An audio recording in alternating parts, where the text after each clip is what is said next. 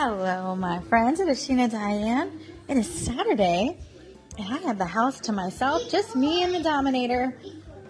Yep. And we actually have a painter coming out to paint our house today because the Homeowners Association um, gave us a letter. we needed to paint our house. Uh, but no, we actually really did because the people that um, we hired to paint our house the first time did not do a good job. They it looked like it was really never painted. So we definitely needed a professional in here to redo it. So we have a professional painter coming out. And um, yeah, so I'm to get heavy with you guys for a second because it's something that really irks me that I don't think people really understand the consequences of. So I have a little cousin. Um, she's 10. Actually, she just turned 10 today. It's her birthday. So she had a sleepover yesterday with her friends and she was texting me because, you know, she's just a kid. So she texts me and says, Hey, we're doing this, we're doing that. So when I got up this morning, I saw a text from her from 2 a.m. And she said, We're in the bathroom doing Bloody Mary. Now, this is something that all kids know about, and it's one of those things that I even heard about when I was little. And, you know, the kids go in the bathroom and they say her name, and either she appears in the mirror or something will happen. And, okay, it's just like the Ouija board, right? It's just like you're kind of messing around with this different realm. Um, and I have to caution us as parents because I know it can be fun and exciting and pretending but the truth is, is that stuff actually opens up different things to happen. And I've actually seen it happen before. Um, where my friends would act differently afterwards and they would be more mean afterwards. And I remember my mom laying hands on one of my cousins who did that when I was little and literally saw his face change. And I was like 10. So, really crazy. Sorry, my painter is outside, so the dogs are like who is this man? Hold on. But yeah, just to get heavy with you guys, I want to caution you um, and kind of letting your kids know about the dangers of doing this. And and I know it's like talking about ghosts and you know, some people believe in that, some people don't. Um, you know, there's this whole different world of thought, right? Everybody kind of has their own thoughts about spirits and angels and demons and you know we all have our own um, ideas of it right some people think it's real some people think it's not. Well because i've had different experiences in my life uh, dealing with the good and the bad i definitely believe that there is something to these things. Um, i don't know whether it is the actual you know person or what. I don't know if it's just in our mind and maybe we open it up so that um, you know, different things can come in. I don't know. I really don't know. I mean, I don't know if I believe in possession. I don't know any of that stuff. But I do know that as parents, we should really educate our children into what this really means.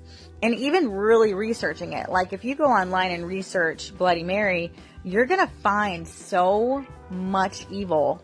Um, and, and finding out what exactly who she was. And it's really not something that you want your kids to play around with, even if you don't believe. You know what I'm saying? Like, it's just, it's really not good. It's not good. It's like having them play with a bad friend, right? You know, it's just one of those things that you just want them to stay away from. So I just wanted to encourage you guys to educate your kids on these things because it is going to come up. I mean, I'm in my 30s, and this is something that the kids did back when I was 8, 9, 10 years old, right? So it's obviously never going to go away. It's something that's there. It's something that they know about. It's something that they somehow talk about, right, after all of these generations. Um, so it's definitely something that you need to kind of make light of. And I've never even thought about talking to my kids about this. Now, my kids are over in Girl Scout camp, you know, having a good old time. But they are with other girls that are their age and this is something that they do and honestly until my cousin my little cousin texted me i never would have thought to talk to my kids about that because that's not something that we really think about but it is something that i'm going to talk to them about when they get here not to scare them not to say ooh, it's spooky but to educate them on what this means because other kids are going to start talking to them about this, right? Because they're at that age range where it's it's cool. It's cool to be scared and it's cool to want to mess around with things that we don't understand. But the problem with that is that you don't you never know really what could happen. Um, and maybe it is just, you know, spooky and just for that time being and maybe nothing will happen. But do I I don't want to take that chance. You know what I'm saying? Like I don't want them to even be involved in anything like that, whether it's real or not it's like putting them in front of a spooky movie when they're 10 years old and watching the poltergeist or something. You know what I'm saying? Like, it's just something that their mind can't really handle at this time. Um, and my kids are very sheltered, and I will definitely admit that. You know, my kids are fairy loving, Santa believing, you know, um, all kinds of just, we use our imagination. We believe, you know, in things and it's just fun for us. It's fun for us to use our imaginations and have fun. And so their minds are very open to that separate realm because I want to encourage that enthusiasm and that um, creativity. You know, I want them to be writers and artists and just to use that creativity because as we get older, we lose that, right? We lose that enjoyment. We lose that incitement. We lose that ability to play. Um, so I always try and instill that in them. So my kids are very little. You know what I'm saying? Like my 10 year, well, she's 11. My 11 year old is definitely in the mindset of a younger child and it's not the bad thing. You know what I'm saying? Like she's very mature because she helps me with my son all the time. And everybody always tells me, oh my God, your daughter is so mature. She's so, but when it comes to those type of things, we have fun and we do fun things. And I don't want to taint that by going the opposite way, right? Because there, where there's good, there's always evil. So anyway, guys, this this segment is really odd. I know it's really off the cuff from what I usually talk about, but I feel like it's one of those issues that nobody really talks about that you really should. Um, and it's just like I want to talk to my kids about drugs before their friends talk to them about drugs. You know what I'm saying? Because that way, when it does come up, they're gonna know, hey, this is not good. My mom already talked to me about it. I feel like knowledge is power in all aspects. And um, another thing, totally gross and off the subject, but another thing is my little cousin, my 10 year old cousin, is really scared because she feels like she's going to flower into a lady very soon. She's been asking me about these symptoms that she's been having, but she's afraid to talk to her mom. And I'm like, no, you need to talk to your mom. But a lot of times as parents, we kind of make that as a forbidden thing. You know, we make it forbidden. So she feels comfortable talking to me about it because I'm very open about it, you know. Um, so I definitely want to encourage you guys to be open with your children and make it okay for them to come and talk to you about these kind of forbidden things, right? The things that are uncomfortable, the things that make you feel uncomfortable. Uh, because when you talk to them about it, they're going to feel better about it. You know, one thing I can say about my mom, um, I was 14 years old when I started asking her about being with a man because I had a boyfriend at that time and I really loved this boyfriend. And we had that sex talk, right, when I was 14. It was very uncomfortable. But because she laid it out for me and talked to me about it, I felt very comfortable in the sense as I knew what it was. I didn't feel like I had to experiment because my mom kind of talked to me about it, talked to me about what it said in the Bible about it um, and even gave me a promise ring that I was to promise to, you know, keep my flower, I guess, until I was married. Um, so these are things that my mom talked to me about, and I felt like helped me out through my life because I wasn't so. Um, I, I, wasn't confused about the subject, right? Same with starting your period. And my mom was very open with me. She always talked to me. I never was scared I knew exactly what to do when that happened. Um, and uh, actually, on that note, uh, when she passed away, I knew exactly what to do. Like, I, I knew exactly where her will was. I knew exactly where her keys were. I knew exactly what to do.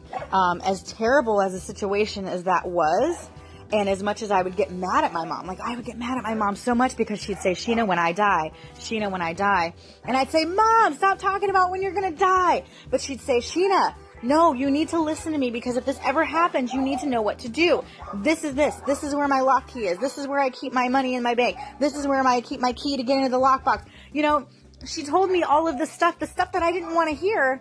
And because of that, I was prepared and I knew what to do when she did pass away. I knew exactly where to go. I knew exactly what to do. I knew where her will was. I knew what to do with it. I knew, you know, all of that stuff. And I never thought that I would because I would always kind of half listen to her because I was like, oh, she's never going to die. You know what I mean? Like, I was like, I don't want to hear this. Mom, stop talking about when you're going to die. But you know, I'm really glad that she did that.